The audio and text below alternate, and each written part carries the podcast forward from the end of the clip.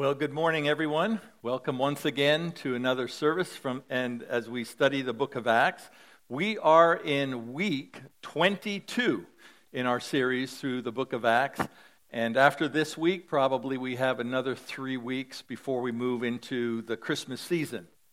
The latter half of this book that we are studying, the book of Acts, is about the expansion of the gospel message and the establishment of churches throughout Asia Minor and Europe. So today we are in Acts chapter 20. And as we read a few moments ago, the Apostle Paul in this chapter is saying goodbye to his friends, his friends who were part of the church that he established in the city of Ephesus.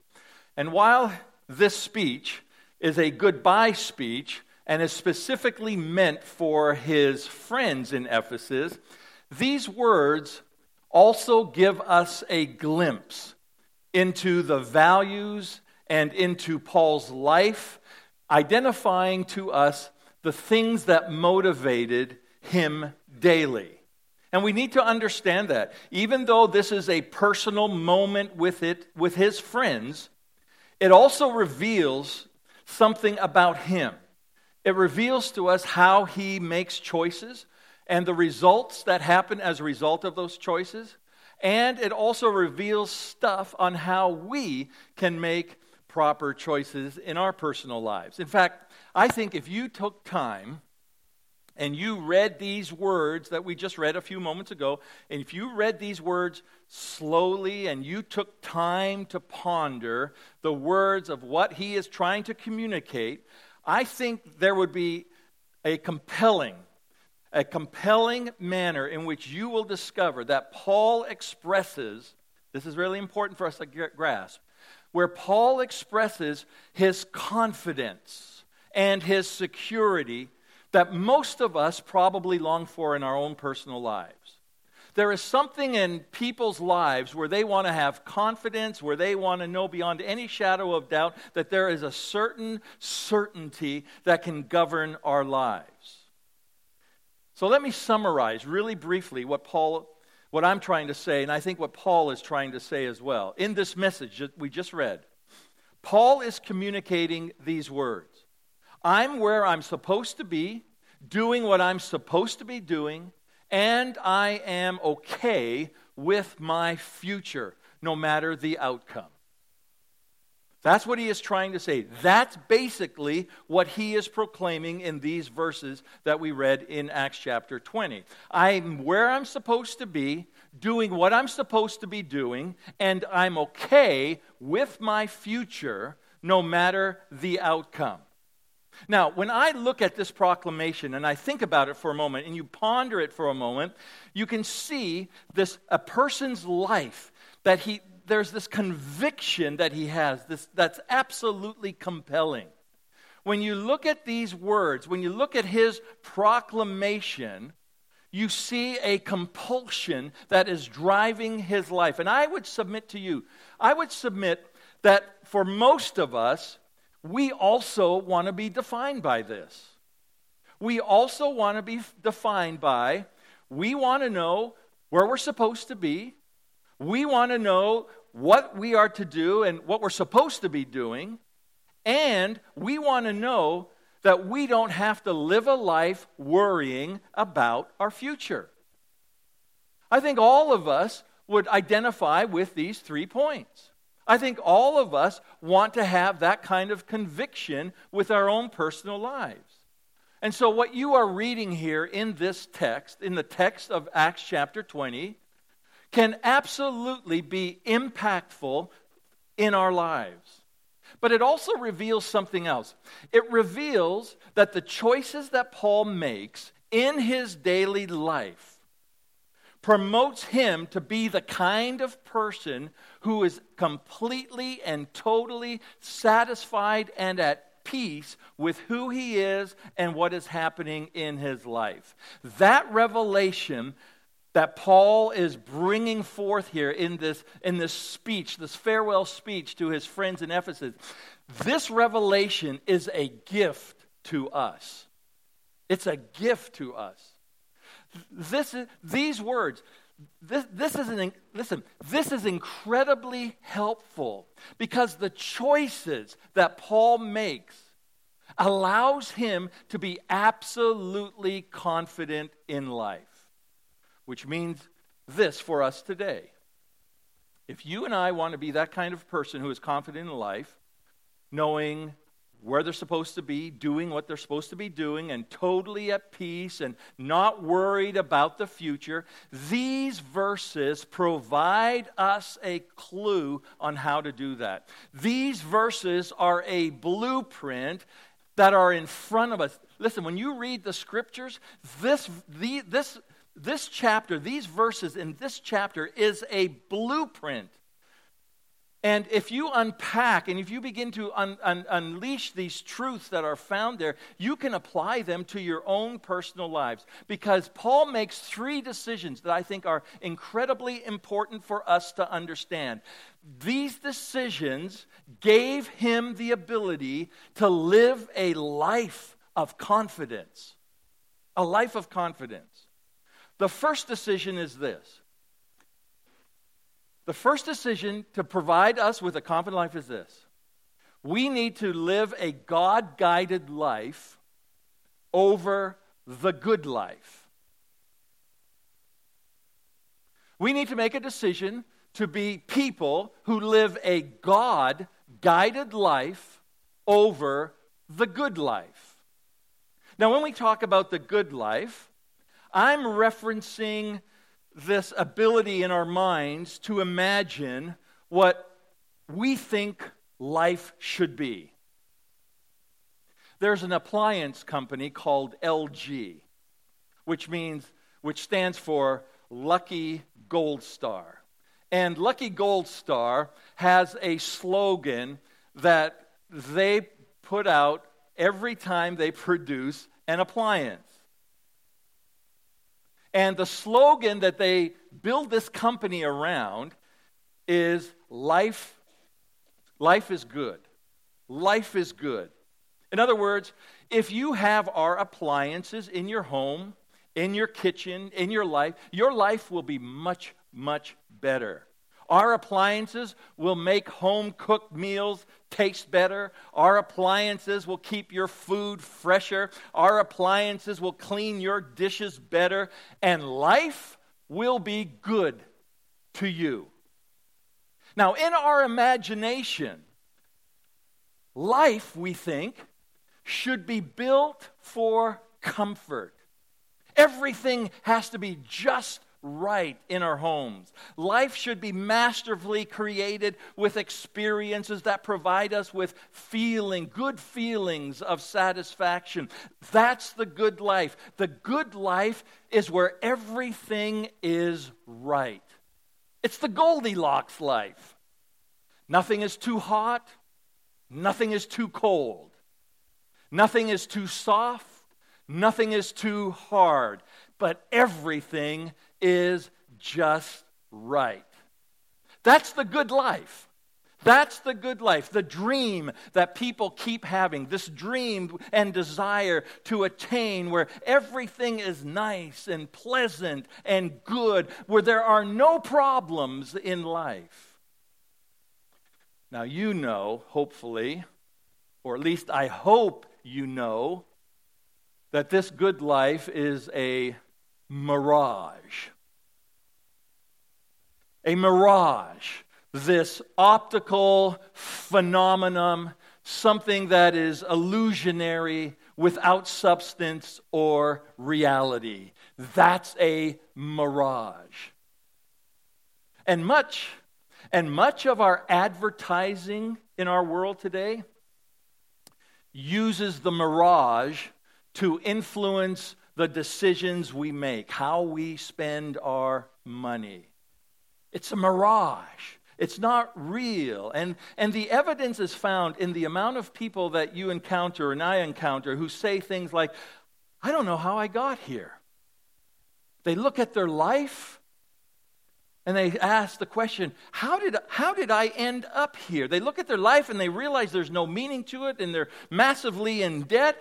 And they say to themselves, what happened to my life? And usually, these questions get asked by people because they have not made cognitive, rational decisions with how they ended up and aimed at and, and ended up in a certain place. They were simply in pursuit of a good life. I just wanted to be happy. I just, I just did what I did because at the moment it felt right and it felt good. So, the point that the Apostle Paul is making in this chapter, the point he is making is don't chase the good life. Instead, Paul is saying, Look at my life. I'm living a God guided life. And actual and true happiness is actually a byproduct of doing things that we believe God is leading us into. That's what ultimately brings happiness into our lives. That's what ultimately solidifies joy in our life. It's coming to a place where we realize that my joy and my happiness, everything that's happening in my life, is because I'm trusting God because He is leading my life. Now, look at Paul. Paul is saying, I'm on this journey in life and I'm headed toward Jerusalem. Now, this is not the type of journey that you want to choose if you want your life to be comfortable, good, and easy. Look what he says in Acts chapter 20, verse 22. And now I am bound by the Spirit to go to Jerusalem. Now, notice this. And I don't know what awaits me. That's not the definition of a comfortable, easy, problem free life. There is a deep, deep sense in this verse that Paul is revealing a little bit of the road that is ahead of him. Things are not going to be easy when he gets there to Jerusalem. There is this nagging suspicion in his life that life is going to be painful, that his situ- the situations that he's going to encounter in the future in Jerusalem is not going to be good. And here is what we need to understand, friends good is not the goal of our lives, God should be the goal of our lives. And Paul uses this language in verse 22. He says, I am bound. I am bound by the Spirit. There is this sense that in the grand scheme of things, even though he's facing a very unpredictable future and uncertainty, there's, a, there's this, in the grand scheme of things, God is directing his life, and he's directing his life toward this end, and there is a direct pulling of the Holy Spirit. Now, this word bound seems to indicate that Paul doesn't have much of a choice. But what Paul is actually revealing to us when he uses the word bound is that he has made a decision in his life that whatever the Holy Spirit prompts him to do, no matter what that might be, no matter what he may, might face in the future, when the Holy Spirit has prompted him, I'm going to be bound to complete that. I'm bound, he says. Because years ago, Paul says, I made a decision to live a God guided life. And because I made that decision, when the Holy Spirit prompts me towards a certain direction, no matter what is required, no matter what work needs to be done, no matter what circumstances I may encounter, no matter where the Holy Spirit leads me, I will follow the leading of God's Spirit in my life. Now, with this type of attitude, listen, friends, with this type of attitude, you will always find yourself in that place where you are destined to be.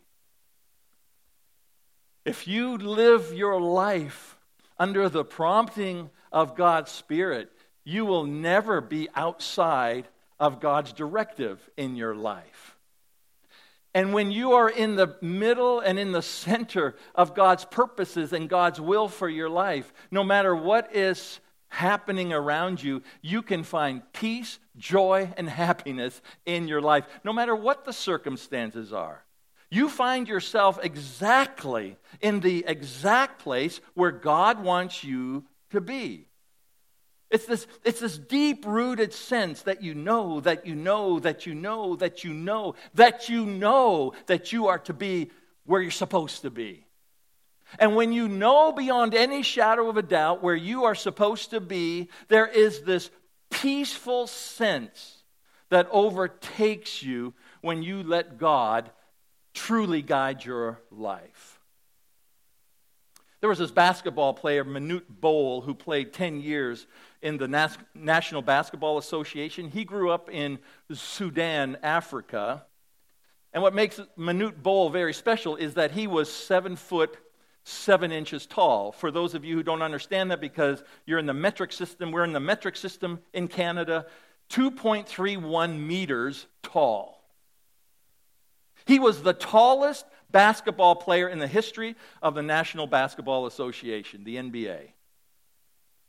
And during his 10 year career as a basketball player, Manute Bol averaged $1.5 million. dollars. That's what he got paid $1.5 million per year. And in the year 2004, he was, in a, he, he was penniless and he was laying in a hospital bed having been thrown from a car in a car accident. And he suffered a broken neck, a broken left wrist, a shattered kneecap. He had a massive head wound. He had numerous internal injuries. He remained in the hospital for four months with no means to pay for his medical treatment. So then Sports Illustrated came along and they interviewed him, wondering why a man who earned millions of dollars in his career as a basketball player had trouble paying his hospital bill. And in the interview, they found out, Sports Illustrated found out, that he had given away every penny of his life savings to help the Sudanese orphans. And Manute Bol, and I quote this, told Sports Illustrated, he said these words God guided me to America and gave me a good job. But God also gave me a heart so I would look back. At some point, listen, my friends, at some point in our lives, you and I have to make a decision. Are you going to pursue the good life or are you going to pursue a God guided life?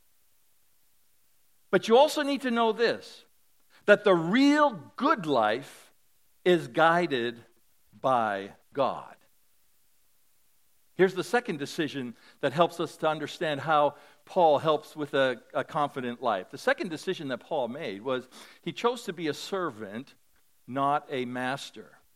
He chose to be a servant, not a master. Acts chapter 20, verse 18 and verse 19. When they arrived, he declared, You know that from the day I set foot in the province of Asia until now, I have done the Lord's work humbly. And with many tears, I have endured the trials that came to me from the plots of the Jews. And then he identifies his objective, what his objective was in ministry. And that's found in Acts chapter 20, verse 21.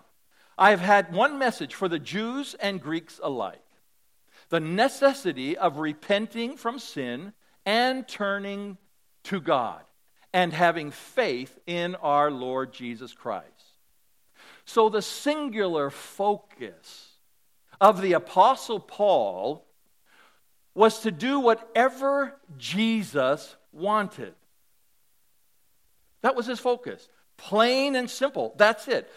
Paul's example clarifies us how our life should be in this world. In these verses, here's the clarification of what our life should be in this world. It brings to us this very simple question that we need to ask ourselves What has Jesus called you to do?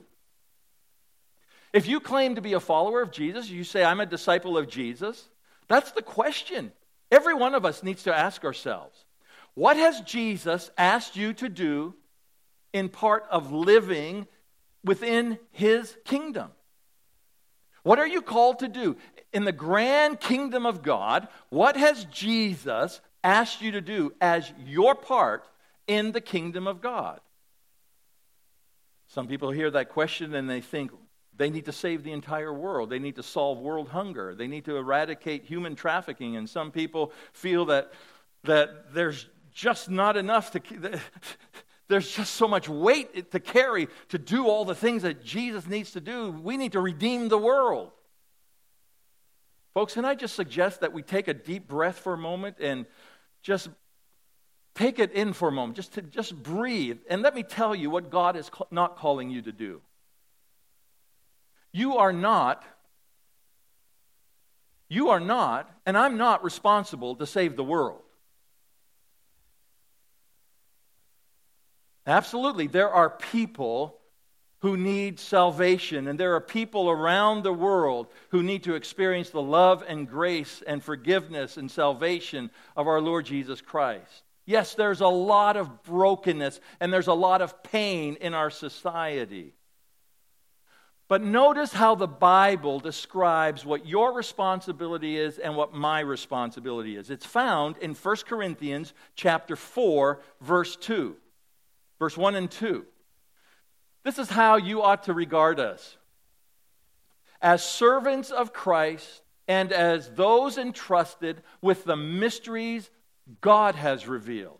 Now it is required that those who have been given a trust must prove faithful. The description here is one of a servant. And a servant is not responsible to run the entire household. A master has the responsibility of running the household. A servant only is responsible to do that which the master tells him to do, and the resources that the master gives the servant to do the job that they need to do. Now, did you notice something in these verses? Did you notice that the word that is being associated with being a servant in, in verse 2 of 1 Corinthians chapter 4? The word is faithful. That's the word that is associated with being a servant. Faithful is the vocabulary word that we use in the context of service. Is the servant being faithful to the task that the master has given them? Cheryl Bachelder was a dedicated Christian businesswoman. In fact, she was the CEO of Popeyes when she rebranded the entire brand into Popeyes Louisiana Kitchen. Now, Keith, who was leading, helping lead worship today, is a great fan of Popeyes Louisiana Kitchen chicken sandwich. She turned, she turned this company completely around on the premise of we need to be a servant culture at Popeye's Louisiana Kitchen. And imprinted, imprinted on her calendar every day, she had printed the scripture verse from Philippians chapter 2, verse 3. Now, let me remind you what Philippians chapter 2, verse 3 says. Notice what the Bible says do nothing out of selfish ambition or vain conceit. Rather, in humility, value others above yourselves. Cheryl Bachelder printed these words on her calendar, and every day she was reminded of these words. And I quote something that she said. She said, I find that biblical perspective really challenging in every, spec, in every aspect of my day. How I'm spending my time and the decisions I make. To put them through a filter of whether I'm thinking about myself or whether I'm thinking about others or am I getting some personal benefit that I haven't been willing to acknowledge. And then she goes on to say, I always say being a servant is an aspiration because you can really never claim you've arrived.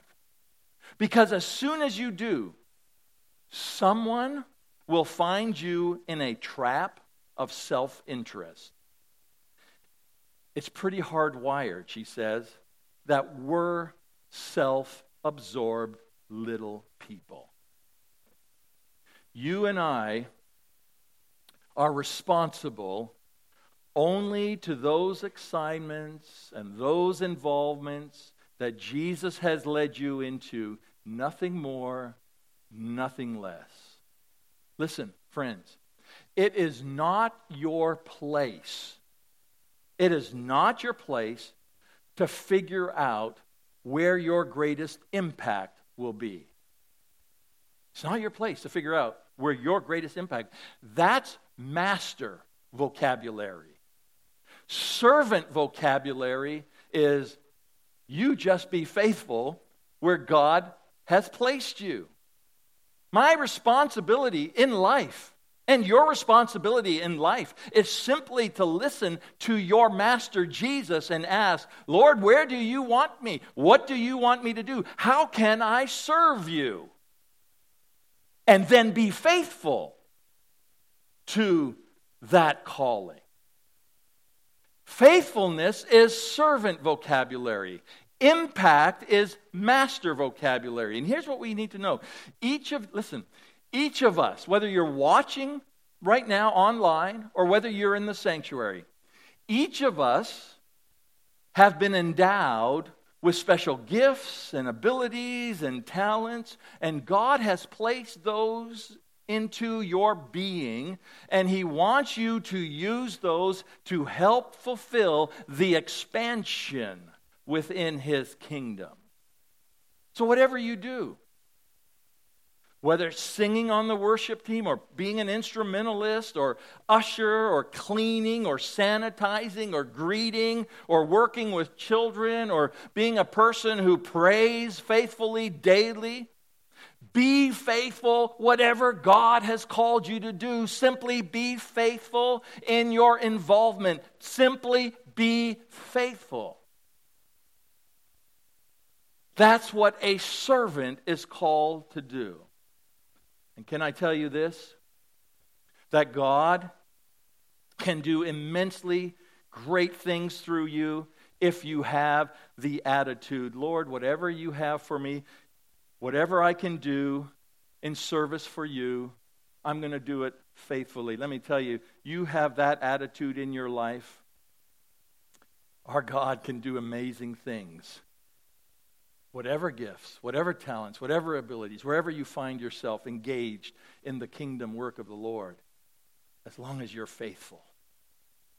Here's the, here's the third decision that the Apostle Paul allows us to discover in order for us to live a confident life. Decision number three that we need to make in our own lives don't allow yourself to become captive to fear. What was most important, what was most important to Paul, as we already said, was not comfort and earthly captivities, as compelling as that may have been. But what was most important to him was to live a faith filled life that was motivated by his love for Jesus. Listen, you cannot be made captive by a pandemic or an economic downturn or political upheaval or anything else that will cause you to worry or become fearful. You cannot be made captive to those things when you understand that you are fully immersed in the dynamics, the power dynamics of God's kingdom. You cannot be held captive by fear when you are captivated by the gospel of Jesus Christ. It's impossible. It's impossible to be driven by fear when you are a full participant in the kingdom of God.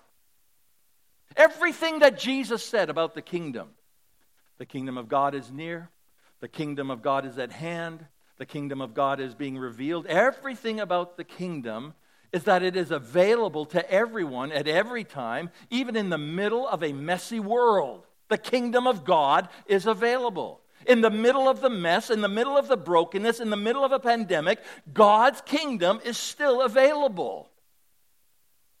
And what I want you to grasp today, what I want you to really understand, is that there is a parallel reality that is bigger and more profound and more powerful than our present reality. And we need to awaken ourselves to the place that there is a dynamic reality that will set you free from worries and fear from the present world realities. Did you get that? There is a parallel reality that is bigger and more profound and more powerful than our present realities in our situation. And it can set you free from all worries and fear in your present world realities. Let me address something for a moment and get pretty personal for just a second. Fear is running rampant in our culture today. It's like a raging wildfire. And, and the biggest surprise that has gravitated into my spirit is how many Christians are living this fearful experience.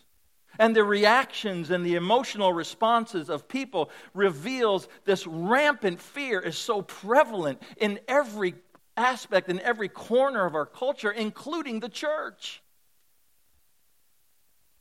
And God has not given us this spirit of fear because there is a parallel reality that we live by, a reality that is bigger and more profound and more powerful than the present reality that we are living under. And yet, so many people, even in the church, disciples of Jesus, are given into fear and worry. And there are two responses to the fear that people engage in. And usually it's this aspect of fight and flight. We run away or we fight it. But can I submit to you today that there is a third alternative if you live by the power of the Holy Spirit? You don't have to fight and you don't have to flight. You can actually choose freedom. And immediately, when I say freedom, maybe some of you are thinking to yourself, but what if this happens? Or what if that happens? Or what if our culture moves this way? But what if our society moves that way? Or what will happen if there is conflict in this part of the world? How will it affect us? And, and immediately, when I say there's freedom, there's this what if, what if, what if. We, our minds start running rampant about all these what ifs. And if your mind immediately goes there, can I take you back to Acts chapter 20 and look at Paul's attitude? He knew there was something of difficulty that was awaiting him in Jerusalem. He knew he was moving into an uncertain future. He knew that it was going to even be painful, he described. There may be some pain involved. He knew his rights would be violated. And yet, Look how the chapter closes in Acts chapter 20, verse 36 and verse 37. When he had finished speaking, he knelt and prayed with them. They all cried as they embraced and kissed him goodbye. Verse 38. They were sad, most of all, because he had said to them they would never see him again. Then they escorted him down to the ship.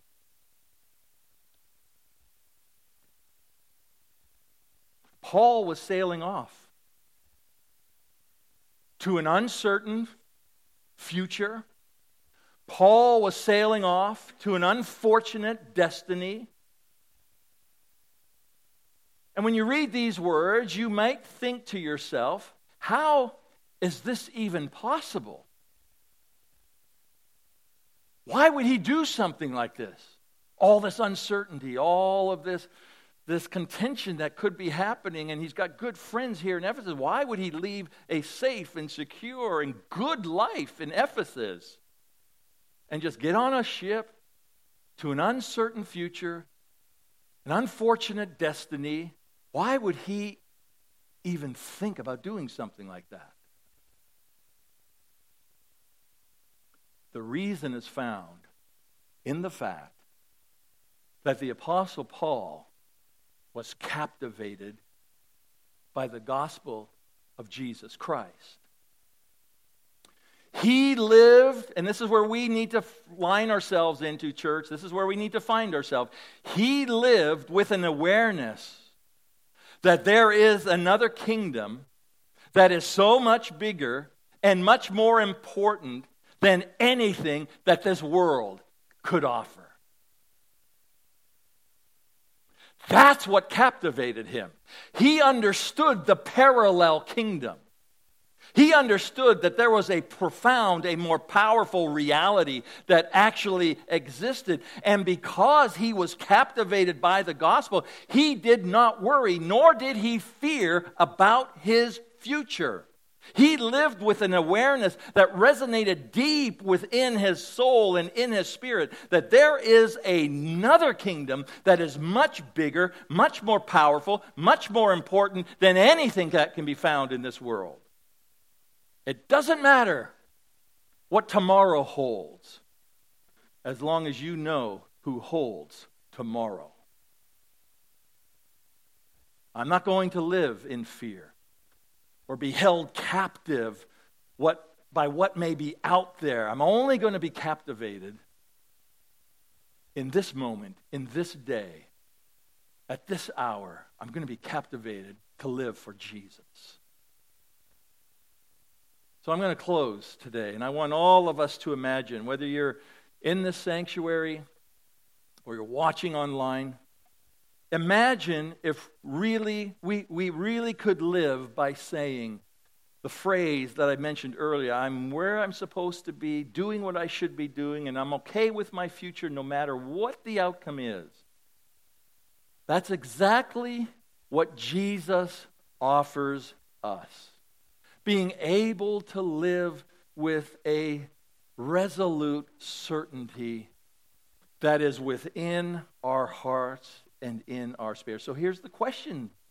Here's the questions that you need to be asking yourselves and perhaps even answering. Have you decided to live a God guided life? Have you decided to live a God guided life? Or is the good life, the comfortable life, good enough for you? Have you made a decision to be a servant in the work of the kingdom of God? Have you decided to be captivated by the power of God's kingdom. Now, if you want to be a person that allows circumstances to define your fears and your life, if you're going to allow society to have control over your sense of peace and you just want to keep trudging along and you just keep want to living a mundane life looking for some kind of happiness that this world can give can i challenge you to perhaps look at another perspective maybe go a different way in life. Instead of just living this mundane life and being captivated by fear, can you accept today? Can you take a moment and accept what Jesus offers? Jesus offers this incredible ability in each one of our lives. Jesus offers us the ability to live a life with confidence and with certainty. And it doesn't matter what happens next, or it doesn't matter what's happening around me. This world is in chaos. I understand all that. But in the midst of the chaos, can you say, I'm not going to let fear define me? Because my life, my life, and I'm choosing this life, I'm choosing this life. I'm choosing today to live in a kingdom that is much better, bigger, more powerful than what I see in the world today around me. I choose to live in a different realm. I choose to live a parallel existence. I choose to live in a kingdom that is bigger and better and more powerful. And that decision I can't make for you. I can't answer the questions for your life. That is a choice that you have to make. And the Apostle Paul made those three choices that I'm challenging you to make. He made the choice to live a God guided life over a good life. He made the choice to be a servant in the kingdom of God. And he chose a life that is not going to be captivated by fear. But he was going to move into his future secure and confident that God had his best interest at heart. Now you have to make a decision for your life. Let's pray together.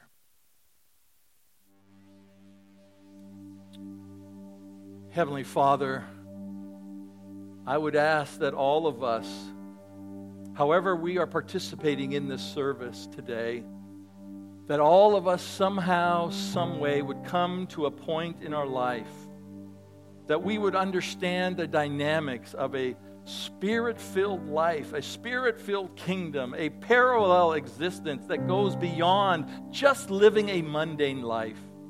That we would see, oh God, that you have our best interests at hand, that you would guide us, that you would you are calling us to be servants, that you are you are a God who doesn't want us to live in fear, but you want us to walk with certainty and confidence. I pray today, oh God, May we make the right choice today.